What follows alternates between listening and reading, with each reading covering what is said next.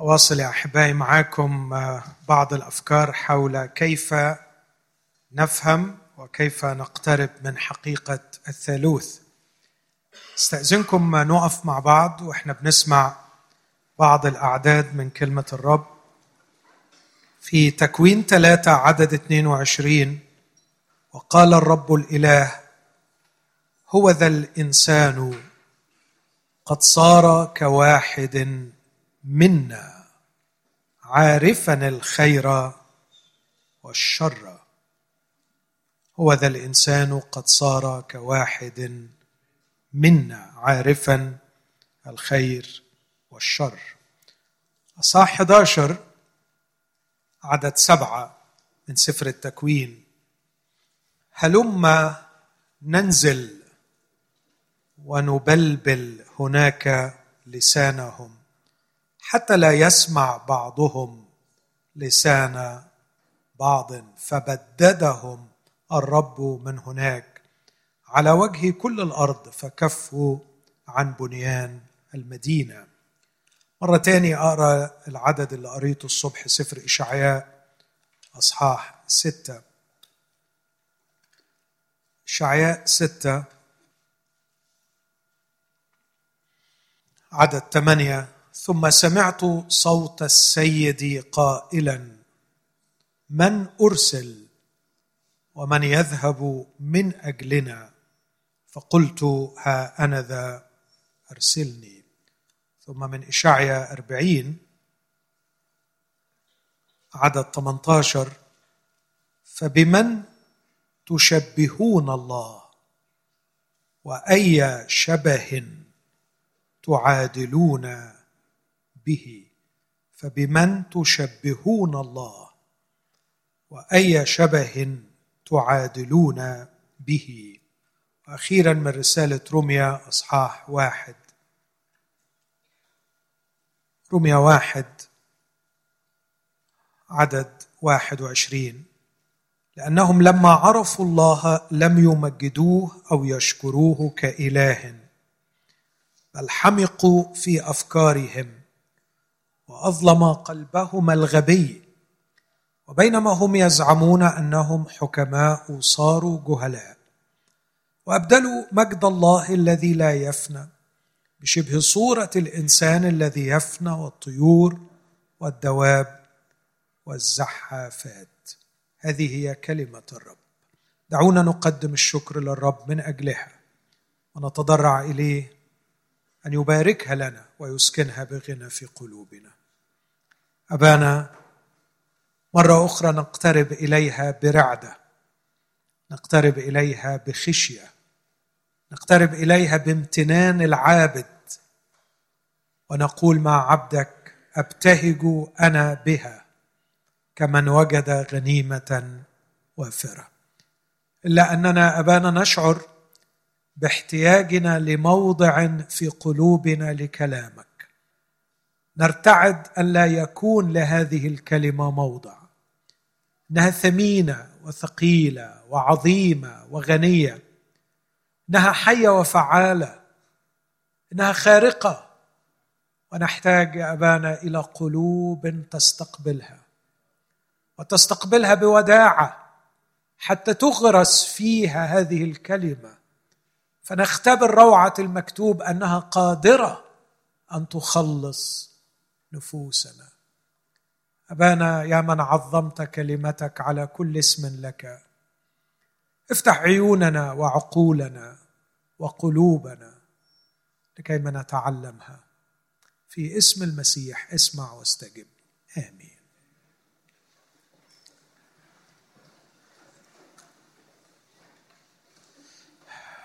أنا قريت الأعداد اللي قريتهم. اللي أعتقد معظمنا عارفهم إنهم بيوصفوا آه، بعض أجزاء في أجزاء تانية كتير بتصف حقيقة الثالوث.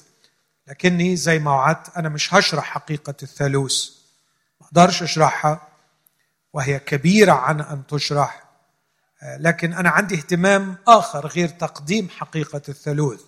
أعتقد إني وضحته إني مهتم بإني أدعو نفسي وأدعو أحبائي من مختلف الخلفيات إلى مجرد إجابة هذا السؤال كيف نفكر في حقيقة الثالوث؟ إنها حقيقة جديرة بالتفكير. والسؤال عندما نقترب إليها كيف نفكر فيها؟ وفي الصباح أشرت إلى خمس نقاط أعتقد إنهم أساسيين جدا لكل شخص مخلص يريد أن يقترب ويفكر في حقيقة الثالوث. هستكمل آه هذه الدراسة كيف نفكر في حقيقة الثالوث آه ببعض الأشياء في هذا الاجتماع. عايز أبدأ بحاجة قالها سي إس لويس برضو تاني. اوعوا تزهقوا مني لما بقتبس منه كتير يعني أنا حاسس إنكم تعبتوا. بس إحنا يعني أحاديث المائدة عندنا في البيت حوالين آه سي إس لويس وبنشوف اللي قاله خصوصا مع ابني. آه وبنكتشف كل يوم إنه بيحببنا في المسيح أكتر وبيخلينا نتعلم أكتر. فالراجل ده قال حاجة أعتقد إنها مهمة جدا وأنا بصدد كيف نفكر في حقيقة الثالوث اسمع بيقول إيه. الديانات البسيطة هي الديانات المصنوعة بشريا. الديانات البسيطة. Simple religions. هي الديانات المصنوعة بشريا. لو كانت المسيحية شيئا صنعناه لكان بإمكاننا طبعا أن نجعلها أبسط. لكنها ليست صناعتنا. لذا فمن جهة البساطة نحن لا نقدر على منافسة الآخرين. نحن لا نستطيع أن ننافس الديانات البسيطة. وفي الحقيقة إذا دخلوا معنا في منافسة إذا دخلوا مع المسيحية في منافسة حتما هم سيربحون. فنحن في البساطة لا نستطيع أن ننافس لأن الديانة البسيطة صنعها البشر. لا نقدر على منافسة الناس الذين يخترعون الديانات. بعدين بيقول كيف نقدر أن نفعل هذا؟ إننا نتعامل مع حقائق. بالطبع يمكن لأي شخص أن يكون بسيطا طالما أنه ليس لديه حقائق هو مجبر على أن يتعامل معها. فكر في العبارة الأخيرة دي جميلة. من الممكن لأي شخص أن يكون بسيطا. إذا لم يكن لديه حقائق هو مجبر أن يتعامل معها صدقوني كنت أتمنى من كل قلبي إنه ما يكونش الله واحد في جوهره ثالوث في أقانيمه بالمعنى البسيط. يعني كنت أتمنى الدنيا تبقى أكثر بساطة. بعد شوية هوريكم على قد ما أنا فاهم قد إيه جمال الثالوث. لكن كنت أتمنى إن الدنيا تكون بسيطة. بس إحنا مجبرين أن نتعامل مع حقائق. ما هي الحقائق التي تفرض علينا عدم البساطة تفرض علينا التعامل معها؟ هي الحقائق الموجودة في هذا الكتاب. وأعتقد إنه هنا هيجي سؤالين. هل أنا مجبر أن أتعامل مع خليني أدي مثال. الحقائق اللي أنا مجبر أتعامل معها زي العبارة اللي قريتها من شوية. يعني الرب بيقول في تكوين ثلاثة هو ذا الإنسان قد صار كواحد منا. الرب هنا يتكلم بلغة الجمع. طبعا الادعاء بأنها لغة التعظيم أي عالم لغة مثقف شوية يسخر من هذا الكلام لأنه يعرف أن فكرة التعظيم غير موجودة على الإطلاق في اللغة العبرية. لكن مش بس كده ده في كلمات يعني ما ينفعش حتى فيها. لو قبلنا مسألة التعظيم القضية ما تنفعش. هو ذا الإنسان قد صار كواحد منا. لو هو هيعظم هيقول هو ذا الإنسان قد صار مثلنا. فيتكلم بلغة العظمة. الملك فؤاد مثلا حضرتنا اللغة التركية فيها حضرتنا ممكن. لكن اللغة العبرية ما فيهاش. لكن حتى لو افترضت إن في في اللغة العبرية لغة التعظيم الكلام هنا غلط خالص لأنه كان المفروض يقول هو ذا الإنسان قد صار مثلنا لكن بيقول هو ذا الإنسان قد صار كواحد منا. ثم العبارة اللي قريتها في إشعياء ستة من أرسل ومن يذهب من أجلنا؟ لو لغة التعظيم وارد حدوثها من نرسل ومن يذهب من اجلنا لكن في نفس العبارة يتكلم بالمفرد ليصف طبيعة الجوهر الإلهي الواحد ثم ليصف الأقانيم الثلاثة فيقول من أرسل؟ وبعدين يقول من يذهب من اجلنا ثم لما قريت في تكوين 11 هلما ننزل هل كان الله يدعو الملائكة ويساوي نفسه بالملائكة؟ هل الله ينزل إلى هذا المستوى حتى يجعل عبيده يعني يتحدث معهم وكأنهم هل كان الله يتكلم إلى الملائكة؟ كلا. لكن هو نفس الإله الذي قال في تكوين واحد ستة وعشرين نعمل الإنسان على صورتنا كشبهنا. هو ذا الإنسان قد صار كواحد منا. من أرسل ومن يذهب من أجلنا؟ هلما ننزل ونبلبل ألسنتهم؟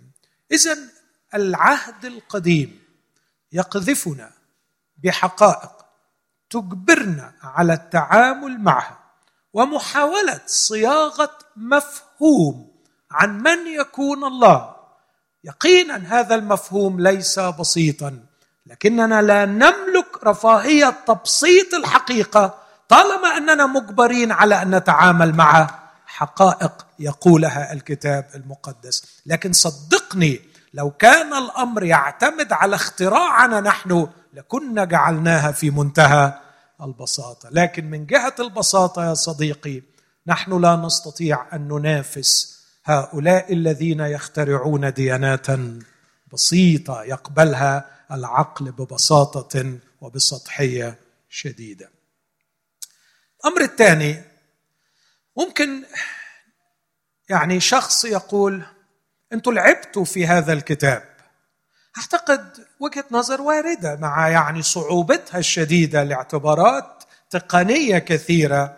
لكن اللي يلعب يلعب عشان يبسط مش يلعب علشان يعقد. يعني فعلا لو عندي الحق إن أنا ألعب كنت خليتها من أرسل ومن يذهب من أجلي وخلص الموضوع. فلو لو متاح لينا فكرة اللعب دي كنا عملنا. لكن الأخطر من كده يا صديقي أرجوك أرجوك كن مخلصا. فالحق حالة إخلاص. عشان كده الكتاب يتكلم عن حق يعمل قبل أن يتكلم عن حق يعرف. كن امينا في حياتك واعمل الحق. هذا الكتاب اللي قريت منه وأنا قريت من العهد القديم هذا الكتاب في يدي يهود. عندهم استعداد يموتوا من أجل وحدانية الله. فالكلام اللي إحنا قريناه ده عند ناس لا يؤمنوا قط بمسألة الثالوث. فهذا كلام في كتاب اليهود. واليهود مش فاهمين. وبيضربوا أخماس في أسداس. زي ما عندهم مئات الأشياء لا يستطيعوا أن يفهموها. لأنهم البرقع. موضوع على قلبهم. لكن هذا البرقع سيرفع عندما يرجع إلى الرب. عندما يدخل يسوع في المركز وفي نور العهد الجديد يرفع البرقع. أنا ما حبيتش أخذ وقت تاني في القراية لكن لو قريت معاكم يوحنا 17 هل اللغة التي يتكلم بها المسيح في يوحنا 17 ينفع تكون لغة نبي من الأنبياء؟ هل في نبي من الأنبياء يرفع عينيه إلى السماء ويقول للأب كل ما لك هو لي.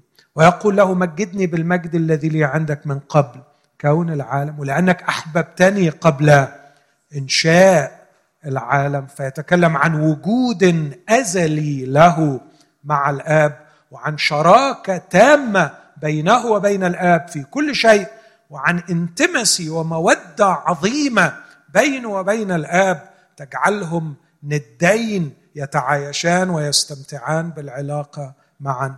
اذا نحن لم نخترع لكننا أجبرنا على التعامل مع حقائق وليست حقائق فقط من العهد الجديد الذي يؤمن به المسيحيون الذين يؤمنون بالتسليس لكن حقائق يقذفن بها العهد القديم الذي هو الآن بين يدي اليهود ويؤمن بكل حرف في اليهود الموحدين الذين لا يقبلون حقيقة التثليث لكنهم هربوا من مواجهة هذه الحقائق. لكننا لم نهرب وحاولنا التعامل معها وجاءت الصياغات التي نصيغها والتي نعترف بصعوبتها وبعدم بساطتها لكننا مجبرين على هذا. واضح هذا الأمر؟ فدي نقطة حبيت ان أنا أوضحها في البداية. لكن أدخل معك إلى شيء يعني أعمق شوية. الله. الله. حاول. حاول تفكر. الله. مين يقدر يتخيل مين هو الله؟ مين يقدر يتخيل؟ السؤال الأخطر وهل لي الحق أن أتخيل من يكون الله؟ نحن كما قال واحد نعرف الأشياء بالحواس أو بالقياس. الله خارج نطاق الحواس وليس له شبيه نعرفه بالقياس. أقيس ربنا على مين؟ ثم الآية اللي قريتها في إشاعة 40 بتقفل علي الباب. وبتقول لي بمن تشبهونني؟ يقول الرب. أشرح ربنا لعيالي إزاي؟ توفيق الحكيم. ليه كتاب جميل اسمه أرني الله. هو مجموعة قصص قصيرة. أول قصة فيهم تحكي الآتي. أب أكرمه الله بطفل في سنه الكبير. وكان دائما يردد أمام طفله يا ابني الله أكرمني بك الله أكرمني بك. ففي يوم من الأيام الولد قال لأبوه وكانت هذه معاناة حقيقية لتوفيق الحكيم في خصوصا في آخر أيامه كان يتساءل باستمرار عن الله. فكتب هذه القصة يعبر بها عن حيرته. فبيكتب على لسان الطفل بيقول له يا أبي أنت دائما تردد أمامي. الله أكرمك. الله أعطاك. الله أهداك. أبي أرني الله. أرني الله. ورهوني. فارتعب الأب. لكن الطفل ظل يبكي ويبكي ويصر. أرني الله. فخرج الأب هائما على وجهه كما تحكي القصة. يقابل الشيوخ والحكماء والنساك. يطلب منهم هذا الطلب. فإذ بهم يتهمونه بالجنون كيف تريد أن ترى الله. حتى وصل إلى أحد النساك وقال له أيها الناسك اشفق علي إني أحب ابني وأريد أن ألبي رغبته أريد أن أرى الله لكي أصف له. فقال له الناسك لا تستطيع أن ترى الله إلا في حالة واحدة أن يتكشف لك أن يتكشف لك. وأن يتكشف لك بأن يريك مثقال ذرة أو يريك شيئا من محبته فيتكشف لك. فالراجل قال له اطلب من الله أيها الناسك أن يريني مثقال ذرة من محبته. قال له هل جننت يا رجل مثقال ذرة من محبة الله؟ مثقال ذرة من محبة الله؟ لا لا يستطيع عقلك أن يتحمل أن يتكشف لك الله وأن يريك مثقال ذرة من محبته. وابتدأت المفاوضات حتى وصلت إلى ربع مثقال ذرة من محبة الله. ثم تستمر القصة. لم يعد الرجل إلى بيته وخرجت الأسرة تبحث عنه وذهبوا إلى الناسك وظل الناسك يبحث عنه حتى وجدوا الرجل وقد فقد عقله. وكانت الخلاصة التي وصل إليها أنه إذا تكشف لنا الله كان الناسك يبكي ويقول أنا السبب أنا السبب أنا السبب. قد تكشف له الله بربع مثقال ذرة من محبة الله ففقد الرجل عقله. وهنا أتوقف وأقول يا أستاذنا الكبير لقد أخطأت. لقد كنت على صواب عظيم. عندما تخيلت أن معرفة الله لا تأتي بأعمال العقل للوصول إلى الله لكن بأن يتكشف لنا الله. لكن الله قد تكشف ليس بمثقال ذرة من محبته لكن الله بين محبته لنا. إذ ونحن بعد خطاة مات المسيح من أجلنا. أتفق مع الأديب الكبير في أن التكشف الإلهي حتمية. وعلى فكرة التكشف الإلهي ده اللي إحنا بنسميه الإعلان. لا نستطيع أن نعرف الله إلا إذا أعلن الله عن نفسه. والله أعلن عن نفسه في شخص يسوع المسيح. لكن إعلان الله عن نفسه في محبته لم يفقدنا عقولنا بل استرجع إلينا. ليس فقط عقولنا استرجع إلينا إنسانيتنا المفقودة. لكن أعود وأؤكد صحة كلامه وأوجه حديثي فعلا لكل شخص بيبحث بإخلاص. إزاي تدي نفسك الحق أن ترسم صورة لله؟ على فكرة لسنا نحن الذين أخطأنا في حق الله. عندما تعاملنا مع الحقائق المعلنة وأجبرنا على التعامل مع الحقائق المعلنة في هذا الكتاب لكن أنت يا من تجرأت ورسمت صورة بسيطة لله بأي حق ترسم صورة لله. البعض رسمها على الحجر والبعض رسمها على القماش أو على الورق والبعض رسمها بالقلم. ولا فرق أن تنحت تمثالا أو ترسم صورة أو أن تكتب كلاما يصف الله ويكون من صنع خيالك في النهاية كلها عبادة وثنية لأنك أنت تصورت من يكون الله. ليس من حق الإنسان ولا يقدر الإنسان أن يتصور من هو الله. طب أمال إيه؟ أمال إيه؟ عليه أن يقبل الإعلان. يتحول الأمر أو الحوار إلى هل هذا الكتاب هو فعلا موحى به من الله وده مجال رائع للبحث. اسمحوا لي تاني أرجع لسي إس لويس.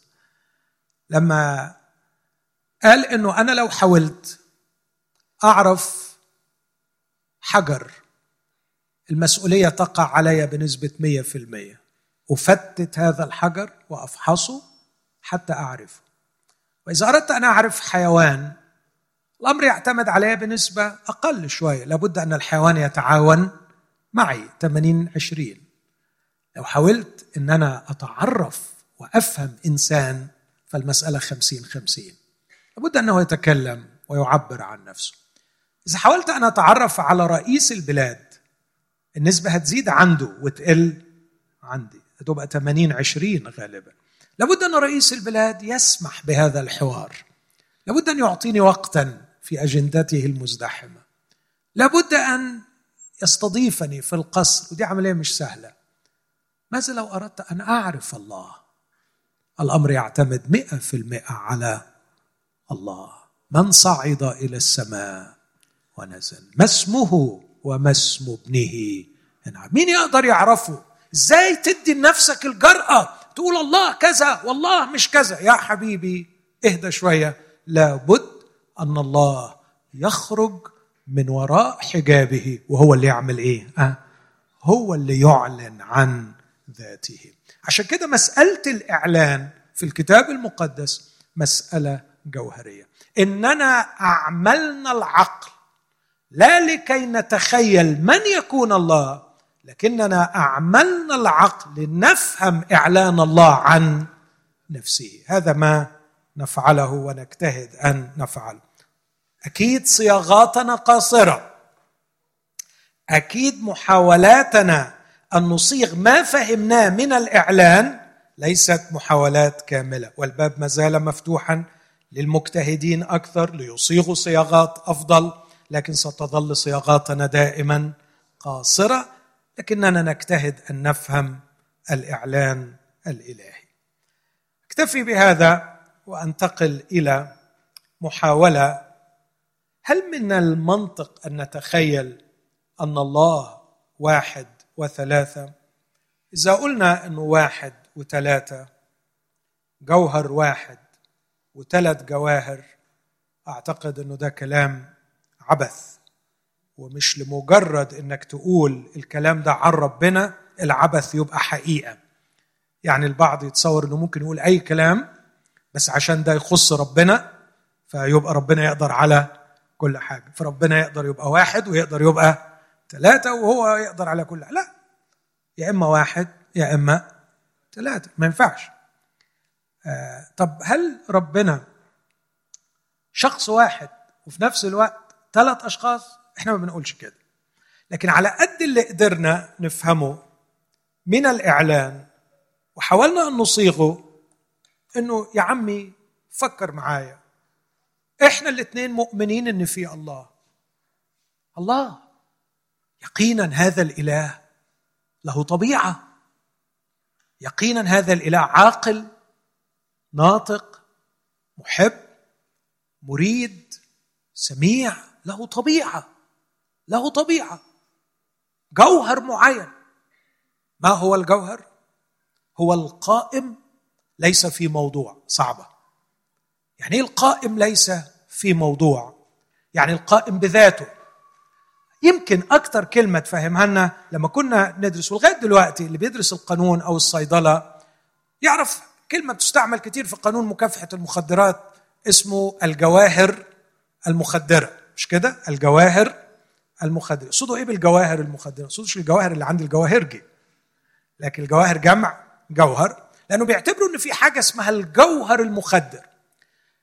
المشرع علشان يأمن نفسه ما يقولش ممنوع استعمال الأفيون. ما يقولش ممنوع استعمال المورفين لأنه لو قال ممنوع استعمال الأفيون ممكن الراجل يجيب مستحضر من مستحضرات الأفيون يبقى مش جايب أفيون. خلاص. لو جاب مورفين ممنوع استعمال المورفين. القانون بيقول المورفين هو ممكن يعمل مليون مستحضر من المورفين. بس في كل المليون مستحضر في جوهر واحد موجود في كل هذه المستحضرات. المستحضرات دي موضوعة في موضوع لكن المادة الأساسية هي الجوهر. فالجوهر هو القائم بذاته ليس في موضوع. هذا الجوهر طبيعة الله. الله كلي القدرة كلي الحكمة الله اللي نتفق في كثير من صفاته. في من الصنف ده كم واحد؟ أسمع منكم. الكائن الرهيب ده الطبيعه الإلهية دي الطبيعه الإلهية دي ال being ال being ال substance بتاعت الكائن ده. في كام واحد منها في الكون؟ واحد. خلي بالك نحن بكل قلوبنا يقوم إيماننا المسيحي على أن الطبيعة الإلهية ما فيش منها اثنين الجوهر الإلهي لا يمكن أن يكون له شبيه لا يمكن أن يكون له شريك لا يمكن أن يكون معه أحد لا يمكن أن يكون مثله أحد. جوهر واحد. ملوش تاني. طبعا طبعا. ده بنسميه by definition لأنه ما ينفعش يبقى ليه تاني. بس هذا الجوهر له صفات. ولا بد أن يعبر عن نفسه. وهنا تأتي الكلمة التي بنجتهد في الإنجليزية يقولوا persons أشخاص. في العربية اتفقوا على كلمة أقنوم. الفلاسفة اتفقوا على كلمة تعين. كل كلمة ليها ضعفاتها وليها نقصاتها لكن زي ما قلت نحن مجبرين للتعامل مع حقائق. في داخل الجوهر الإلهي توجد كثرة أشخاص في داخل هذا الجوهر ال الجوهر الواحد.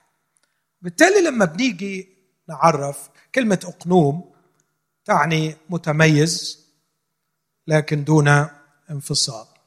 كلمة تعين اللي بيستعملها الفيلسوف المسيحي العظيم عوض سمعان تعين تعني اسمع ما له وجود واقعي يتميز بصفات تدل عليه. يعني لو في حاجة ملهاش وجود واقعي وملهاش صفات يمكن من خلالها نستدل عليه ده يبقى مجرد كونسبت مجرد مفهوم لكن ما هوش حاجة حقيقية. هل هتوصل الله انه يبقى جوهر ملهوش وجود واقعي؟ لا الله له وجود واقعي. في مش تعين واحد لكن في ثلاث تعينات. فالجوهر الإلهي واحد لكن معين في ثلاث تعينات. عشان كده بنحط هذا التعريف اللي ممكن يصاغ باكثر من طريقة. أقول الجوهر الإلهي واحد وحيد فريد لا ثاني له ولا شبيه به لكنه قائم من الأزل وإلى الأبد في ثلاثة أشخاص. ممكن تقول أقانيم وممكن تقول تعينات. قديس غريغوري من القرن الثالث يقول نحن لا نؤمن بثلاثة آلهة ولا بإله واحد به ثلاثة أجزاء لكن بجوهر واحد قائم في ثلاثة أشخاص متميزين لكن غير منفصلين. في شركة عميقة لكن غير ممتزجين. لا شيء مخلوق في الثالوث. لا شيء أضيف وكأنه لم يكن موجودا ثم دخل فيما بعد ليكون موجودا اسمع لم يكن الأب قط بدون الابن ولم يكن الابن قط بدون الروح.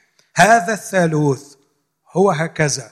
من الأزل وإلى الأبد بدون تغيير وبدون تحول. أعتقد انه استنتاج صحيح إلى حد كبير. منين جابوا الراجل ده؟ جابوا من؟ الحقائق الموجودة في الكتاب المقدس. هذا هو الصياغة هذه هي الصياغة اللي بنحاول إن إحنا نفهم بها حقيقة الثالوث. لكن أنتقل بسرعة إلى هل هذا شيء منطقي. أعتقد إنه شيء منطقي وأنا همشي مع حضراتكم في آه، بعض الفرضيات المنطقية بس محتاج تركيزكم. فجاهزين؟ تركزوا معايا. okay هقدمها ممكن في أكثر من صورة. أقدمها بصورة شوية يعني مطولة وبعدين نقدمها في صورة مختصره الله بالتعريف هو أعظم كائن يمكن تصوره. صح؟ بالتعريف. by definition وده تعبير قاله القديس أنسلم وبنى عليه محاجة قوية بنسميها المحاجة الأنطولوجية اللي بيبرهن بيها وجود الله. المحاجة دي بتعتمد على إنه مين الله؟ اسأل أي واحد يؤمن بوجود الله. أعتقد هيتفق معانا. هو أعظم كائن يمكن تصوره. متفق عليها دي. صحيح ولا غير صحيح؟ متفق عليه؟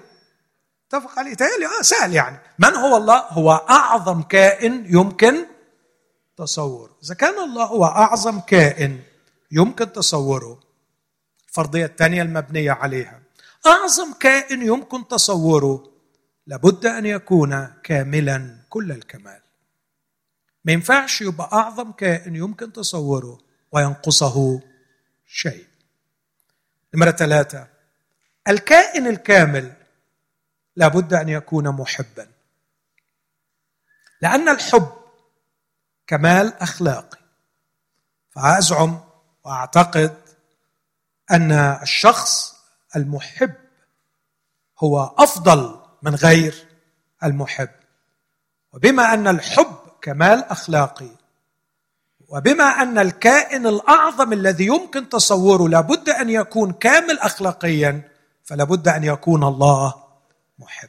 يعني ما ينفعش يكون الكائن الأعظم الذي يمكن تصوره كامل اخلاقيا وبينقصه الحب. لابد أن يكون محب. وعشان كده لو رسمت لي صورة عن الله خالية من الحب أنا أشك إن ده أعظم كائن يمكن تصور النقطه الرابعة طبيعة الحب هي أن يعطي الشخص نفسه. فالحب يخرج صاحبه من نفسه ليتجه نحو الشخص الآخر بدلا من الانكفاء على النفس. وعليه إذا كان الله بالطبيعة كامل في حبه فلا بد أن يكون يخرج من نفسه ليعطي نفسه لآخر. لمن يحب.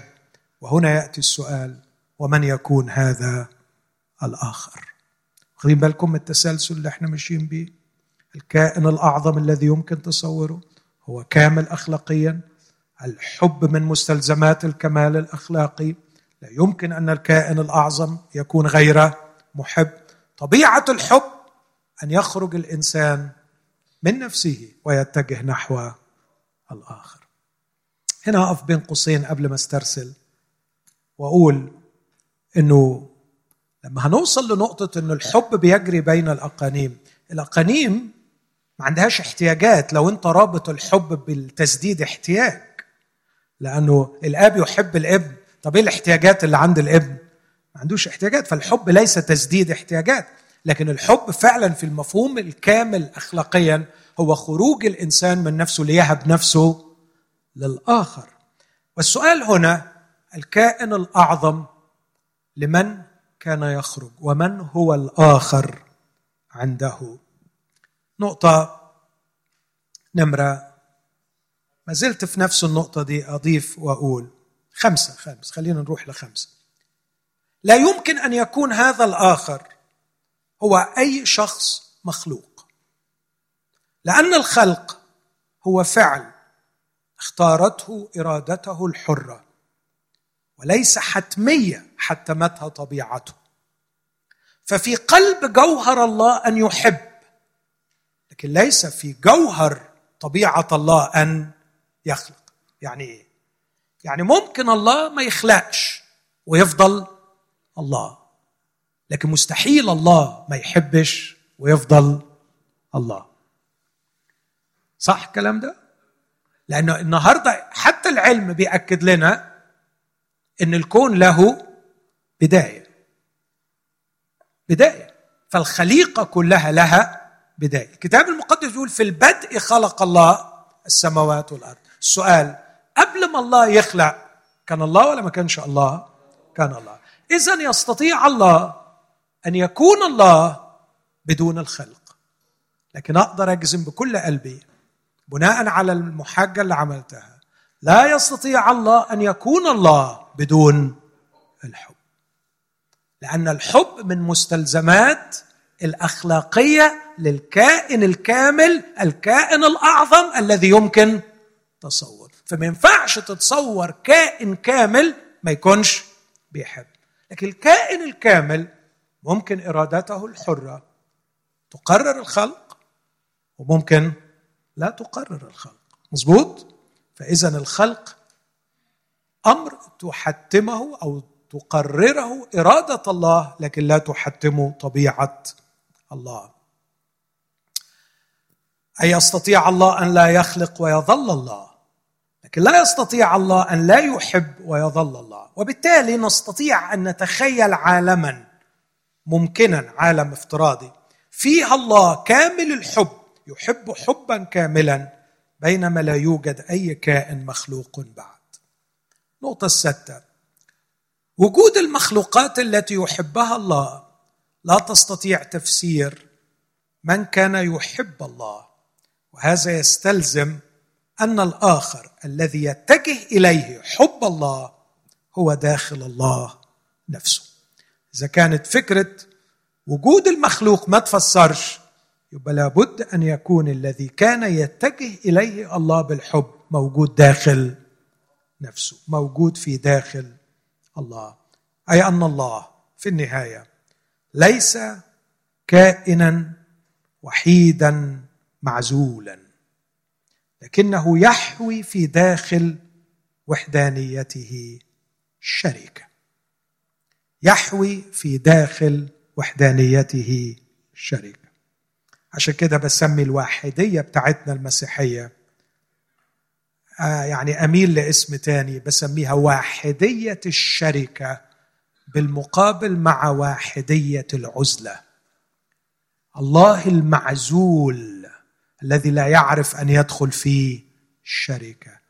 لكن المسيحيه تعلمنا عن نوع تاني من الواحدية أقدر أسميها واحدية الشركة. الله قائم في شركة الحب من الأزل. ودي تحل مشكلة كبيرة قوي. أنه قادر أن يكون مكتفي بذاته مكتفي بذاته غير محتاج لخلائقه. وفي ذات الوقت هو كلي الحب.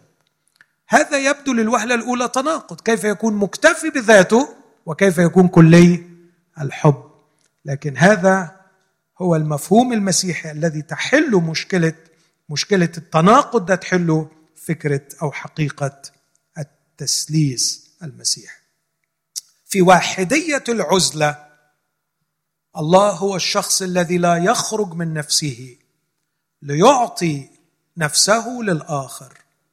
هو مطلق التفكير في نفسه وبالتالي من وجهة نظري لا يمكن لمطلق التفكير في نفسه أن يكون الكائن المطلق في كماله لأنه لم يعرف كيف يخرج من نفسه ليهب نفسه للآخر.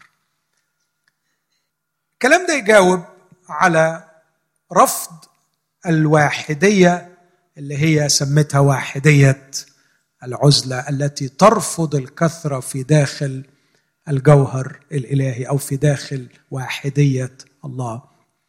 لكن ما تجاوبش ليه ثلاثة هحاول أجاوب على حتة طب ليه ثلاثة لكن أقف وأقول حتة كده وعظية صغيرة تعزينا. حاول تسرح بخيالك تاني. حاول تفكر في الإعلان الإلهي. حاول تفهم اللي اعلنه الكتاب المقدس قبل الخلق. قبل الخلق. لم يكن الله بدون حب. طب حاول تتخيل إله عمره ما عرف يحب لغاية ما خلقك. تقبل تعبده ترتاح له. إله ابتدى يتعلم فينا الحب. صعب الواحد يقبل. الله الكامل كان في حالة حب من الأزل. وكان في حالة شركة عميقة. من الأزل. وكان كل أقنوم في اللاهوت يتجه نحو الآخر بكل الحب ليهب نفسه للآخر. كم مليون سنة في الوضع ده؟ كم مليون مليون سنة في الوضع ده؟ هناك في الأزل السحيق كان الله محبة. كان الله محبة. وفي الزمان خلق. وفي ملء الزمان بين محبته لنا. الخبر المفرح قوي بقى وده اللي بيعزيني شخصيا إنه لما انطلق نحونا ليحبنا لم يخترع لنا نوعا جديدا من الحب لكنه احبنا بنفس الحب الذي اعتاد عليه ويمارسه منذ الأزل. فما عرفش غير إنه يدينا نفسه. ما يعرفش يعمل غير كده. هو من الأزل لما بيحب مش بيدي حاجة لكن بيدي نفسه. الآب كله للإبن والإبن كله للآب والروح للآب والإبن. كل أقنوم من الثلاثة للآخر في حالة حب. ما اكتسبوش الحب ما تعلموش الحب بعد الخلق. الله قائم في حالة حب من الأزل وفي شركة عميقة من الأزل. لكن ليس حب تسديد الاحتياجات لكن حب وهب الذات للآخر. ولذلك عندما أحبنا يقول بولس ابن الله الذي أحبني وأسلم نفسه لأجلي. إخوتي الأحباء لما نقرأ الصليب ولا سيما في مزمور مثلا زي مزمور 69 أو نقرأ تعاليم المسيح أو نقرأ يوحنا 17 نفهم من المسيح مش بيعطينا أشياء لكن بيعطينا نفسه. هو ما يعرفش غير الحب ده. وبصراحة من حقه بقى ما يقبلش أقل من هذا الحب. فما يقبلش مني حاجة لكن عايزني أنا. عايزني أدخل معاه في علاقة حب. يهبني هو نفسه وأهبه أنا نفسي. أتوحد معه وأرتبط به. كنت الأحد الماضي أقرأ هذا المزمور العظيم المسيح يسوع وهو يقول غرقت في حمأة عميقة وليس مقر. يقول لله حماقتي وذنوبي عنك لم تخفى. إخوتي الأحباء المسيح هنا مش أخذ عنا خطايانا لكن توحد معنا نحن الخطاة. وصرت أنا وهو واحد. فعندما ذهب إلى الصليب لم يكن فقط يحمل خطاياي لكن كان يمثلني. هذا هو الحب الحقيقي. لقد وهبني نفسه بكل ما هو المسيح. صار لي والمفروض إني بكل ما أنا أكونه أكون له. لكن لماذا ثلاثة؟ أحد الفلاسفة المسيحيين حط هذا النموذج للتفسير. برضه إحنا مش اخترعناه. يعني بيقولوا لنا برضه طب ليه مش أربعة؟ طب ليه مش عشرة؟ بنقول يا جماعة صدقونا مش إحنا مش إحنا اللي اخترعنا. إحنا بنتعامل مع حقائق. بنتعامل مع حقائق. صحيح ما كانتش واضحة قوي في العهد القديم. كان واضح في العهد القديم من اللغة إنهم أكتر من اثنين كان بيأكد على كده لأنه حتى كلمة إلوهيم كلمة جمع مش مثنى. اللغة العبرية فيها المثنى لكن كان بيستعمل لغة الجمع. فهم أكتر من اثنين بس ما يعرفش كام. لكن في العهد الجديد الدنيا وضحت. المسيح والآب والروح القدس وهو حسمها في أمر المعمودية لما قال عمدوهم باسم الآب والابن والروح القدس. فإحنا بنتعامل مع حقيقة بتقول إنه هم ثلاثة فبنتساءل طب ليه ثلاثة في واحد اقترح هذا الاقتراح من حقك تقبله من حقك ترفضه. بيقول آه اسمه بيتر باترسون بيقول إنه يمكن تقسيم أسمى أنواع الحب إلى مجموعتين أساسيتين. الحب الأول هو حب شخص للآخر لكن الحب الثاني هو الحب الذي يتشارك فيه شخصان يحب كل منهما الآخر لكنهما يشتركان في حب شخص ثالث. وصف الحب ده بكلام كتير مش هصدعكم بيه لكن خلاصته إنه فعلا فكر فيها تلاقيها جميلة. لما تحب حد وتحب مع الحد. فأنا مش بس بحبه لكن كمان بحب معاه. فمش بقيت أنا بحبه بس ودي خبرة رائعة وشركة عميقة. لكن في نوع تاني من الشركة إن إحنا الاثنين بنحب حاجة ثالثه أو شخص ثالث فتخيل أنا أحب هذا الشخص ثم أنا وهذا الشخص نختبر نوع جديد من الحب أننا ليس فقط نحب بعض لكن بنحب مع بعض. أعتقد إن نوع الحب ده لو ما كانش موجود عند الله كان يبقى ناقصه شيء. وطالما اختبروا أعتقد إن ثلاثة رقم يكفي لاختبار هذا النوع الراقي من الحب فأسمى أنواع الحب بما أنه the greatest possible being أعظم كائن يمكن تصوره. هو الكائن الكامل أخلاقيا. هو الكائن اللي لازم يحب أسمى أنواع الحب. ما ينفعش بس أنه يكون بيحب الآخر لكن لازم يجرب كمان ويدوق يحب مع الآخر ويستمتع بهذه الشركة. وأعتقد أن رقم ثلاثة يكفيه تقول طب ما ممكن يمارسوا أربعة. أقول لك هتزود ال quantity لكن مش هتضيف quality يعني هتزود العدد لكن خلاص النوع أصبح موجود.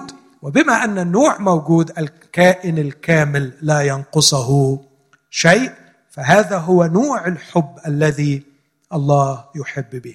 نزل ده للواقع الجديد دلوقتي في الكنيسة هتلاقي الأمر ده إحنا مدعوين ليه. فنحن مدعوين للاستمتاع بمحبة الآب لنا. لكن في شيء تاني رهيب. إحنا والآب مدعوين لمحبة الابن. فنحب الابن معا. الآب يحب الابن ونحن أيضا نحب الابن. الروح القدس يكرم المسيح لأنه يحب المسيح ونحن مع الروح نشهد للمسيح ونكرم المسيح. لقد صرنا نختبر حب الآخر والحب مع الآخر والعجيب أننا مدعوين أن نختبر هذا النوع من الحب في شركة مع الذات الإلهية. لقد دعينا إلى أقدس أنواع الشركة. دعينا لكي ندخل فيها ونستمتع بهذه العلاقة. إخوتي هذا الكائن المدعو أن يستمتع بالحب مع الله ويستمتع بمحبة الله ويستمتع بحبه لله. أنا أعتقد هذا هو الطريق لتحقيق الوجود الحقيقي في هذه الحياة. تخيل الشخص ده اخلاقيا هيبقى شكله إيه؟ تخيل هذا الشخص نفسيا هيبقى شكله إيه؟ تخيل هذا الشخص وجوديا من ناحية تأثيره وفاعليته في الحياة هيبقى شكله إيه؟ أعتقد إنه هيبقى مستمتع باللي الرسول كان بينادي بيه وبيصلي من أجله. أن تعرفوا محبة المسيح الفائقة المعرفة فتمتلئوا إلى كل ملء الله. هذا ما يدعونا إليه.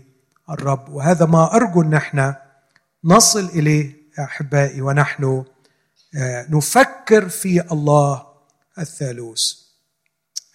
أختم ب هل هذه الحقيقة التي عرفناها اليوم لها تطبيقات عملية على حياتنا؟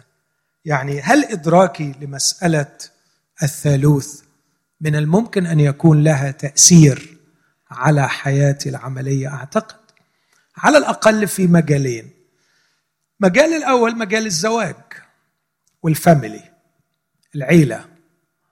وأعتقد إنه برضه ما كانش بالصدفة إن أول مؤسسة الله يرتبها بعد الخليقة مباشرة هي مؤسسة الزواج. ومن ضمن الحاجات اللي في اللغة العبرية الجميلة إن عندهم كلمتين يستعملوهم ليصفوا كلمة واحد. عندهم أخاد وعندهم إيخاد. واحدة فيهم أو يخاد. واحدة فيهم بتوصف وحدانية معزولة لوحدها واحدة تاني بتوصف وحدانية جامعة. الآية اللي بتقول اسمع يا إسرائيل الرب إلهنا رب واحد. استعمل الكلمة التي تصف الوحدانية الجامعة أخاد. والعجيب إنه لما بيقول عن الرجل والمرأة ليس بعد اثنين بل جسد واحد. استعمل نفس الكلمة. وكأنه الكتاب كان عايز يقول لنا إن الله قصد أن يضع على الأرض أول مؤسسة تعكس شيئا عن طبيعة هذا الإله أنه واحد لكن هناك كثرة في داخل هذا الواحد. فعندما يهب الرجل نفسه لامرأته وعند تهب المرأة نفسها لرجلها مدفوعين بفكر الثالوث أن هناك رغبة في تجسيد هذه الوحدانية الجامعة وحدانية الشركة وليس واحدية العزلة المقيتة. أعتقد أن ده أساس غير عادي لنجاح الحياة الزوجية. فهناك غرض أسمى من مجرد أن اسعدها وتسعدني. هناك غرض أعمق من مجرد أن إحنا نخلف ونجيب عيال. هناك غرض عميق جدا أن نعكس ونجسد الوحدانية الجامعة وحدانية الشركة. لكن في داخل العيلة أيضا هي أقرب وأوضح مجال لحب الآخر وللحب مع الآخر. فبمجرد ما بيجيبوا الطفل بيبدأوا يتعلموا مش بس إحنا الاثنين نحب بعض لكن إحنا الاثنين نحب مع بعض نحب هذا الطفل. والله يرى صنعة يديه وزي ما بيشوف الخليقة تظهر حكمته يشوف العيلة تظهر طبيعته ويستمتع الله ويفرح الله بمنظر العائلة. وأعتقد إن ده يفسر كراهية الشيطان للعيلة. حطوا ده في اعتباركم أحبائي إبليس يمقت العائلة. وحطوا في اعتباركم عندما تنهار العائلة لا يبقى للأرض إلا اللعنة. آتي وأضرب الأرض بلعن. عندما لا يرد قلب الأباء إلى الأبناء. عشان كده بقول لكل شخص متزوج بص لزواجك نظرة أبعد شوية من مجرد حقوقك وحقوقها ومصلحتك ومصلحتها. بص للتصميم الأصلي. يوم الله قرر أن يكون العائلة لكي ما تعكس شيئا من الشركة التي هو يعيش فيها وأرادها أن تكون موجوده لكن موضوع كبر بقى وبقي في مشروع أعظم من مشروع العيلة هو مشروع الكنيسة. ومشروع الكنيسة برضو نفس الفكرة أعضاء كثيرين لكنهم جسد واحد. مؤمنين بالملايين لكن كم عروسة في النهاية؟ عروسة واحدة. فكر في واحدية الشركة وأنت تتعامل مع إخوتك في داخل الجسد الواحد. فكر في هذا النوع من الحب وأنت تتعامل مع امرأتك وأنت تتعامل مع إخوتك في الكنيسة. الحب الذي يخرج من نفسه لكي يهب نفسه للآخر. مش الإيد اللي بتمتد عشان تجمع لنفسها لتنمية عزلتها وتحقيق فردانيتها لكن هذا الحب الذي يجعل صاحبه يخرج ليهب نفسه للآخر. لا يفقد تميزه. وهنا العبقرية بتاعت هذا الفكر. لا يفقد تميزه بل بالعكس يحقق فردانيته تماما عندما يهب نفسه للآخر. يعني مش لما بيخرج وبيدي نفسه للآخر بيدوب في الآخر أو يفقد تميزه. بل بالعكس لقد ظهر الابن بكل جمال الابن عندما أخلى نفسه وأطاع الآب حتى الموت موت الصليب. فعندما وهب نفسه تماما للآخر ظهر مجد فردانيته ولم تضيع ملامحه الفردية. مفهوم قصدي في النقطة دي؟ يعني مش زي ما الناس بتصور عندما أهب نفسي للآخر هضيع بل بالعكس سأتحقق وسأوجد عندما أسلك المسلك الإلهي وأهب نفسي للآخر. رب ادينا نعمة وإحنا بنقرأ الكتاب في الفترة الجاية نجمع الحقائق عن الثالوث وكل ما تلاقي هذه الحقائق اخلعنا عليك. أنت قدام الكائن الكبير قوي الكائن العظيم قوي قول له يا رب سامحني لأني بسطتك سطحتك وشفتك صغير على قد عقلي. لكن خليني يا رب بنورك أرى نورا. اطلب من الرب أن يكشف لك من يكون هو. خليك حكيم واطلب من الله أن يعلن لك عن ذاته. ولا تحد الله في تصوراتك الضيقة. لا تحاول بسبب البساطة أن تجعل النموذج الإلهي طبقا لقياساتك أنت وبساطتك أنت. لكن واجه الإعلان اجمع من الإعلان حاول أن تقرأ الصياغات الإلهية وعش في جو واحدية الشركة أول شركة وهي التي دعينا إليها. نكتب إليكم هذا. لكي يكون لكم شركة معنا. وأما شركتنا نحن فهي مع الآب ومع ابنه يسوع المسيح. نكتب إليكم هذا ليكون فرحكم كاملا. آمين؟ يبقى الفرح الكامل هيجي من الشركة. الشركة مع مين؟ مع الله الثالوث. خلونا نقف وإحنا بناخد دقيقة كده يعني نختلي بالله فكر في الله. نفسي تغمض عينك علشان ما تنشغلش بحاجة. كلم الله. أيها الثالوث. أيها الثالوث الأقدس. آه ما أروعك أيها الآب. ما أروعك أيها الابن. ما أروعك أيها الروح القدس. أيها الإله المثلث الأقانيم نخشع أمامك نسجد لك. نعترف بأننا كثيرا ما خسرنا. بهاء الله لأنه غاب عن نظرنا روعه شخصك في أقانيمك. أبانا المحب نحن نعلم أنك دعوتنا لهذه الشركة. وقد سمعنا المسيح يقول لك وأحببتهم كما أحببتني. وسمعنا عريسنا وحبيبنا وسيدنا ومعبودنا ومخلصنا يقول لك ليكون فيهم الحب الذي فينا وأكون أنا فيهم. أبانا لقد سمعنا المسيح يصلي من أجل هذا. ونحن نعلم ونؤمن أنه عن قريب عندما نوجد في بيتك أيها الآب سنعيش هذا الواقع. سندخل تماما وكلية إلى هذه الحالة من الشركة التي لم يستمتع بها مخلوق قط من قبل لكن بالنعمة دعوتنا إليها. وإلى أن نصل إليها يا أبانا في ملء وجودها.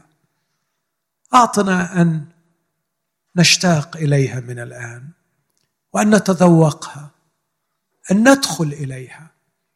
أعطنا يا أبانا أن نعرف شيئا عن حبك لحبيبك يسوع. واعطنا أن يحملنا روح المحبة لكيما نحبه ونحبك يا أبانا.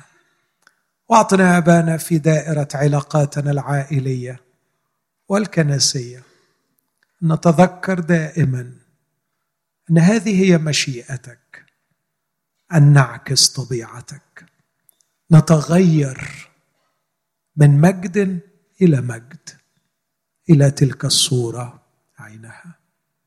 اقبل يا أبانا واستجب لنا. لك نهدي كل الحمد.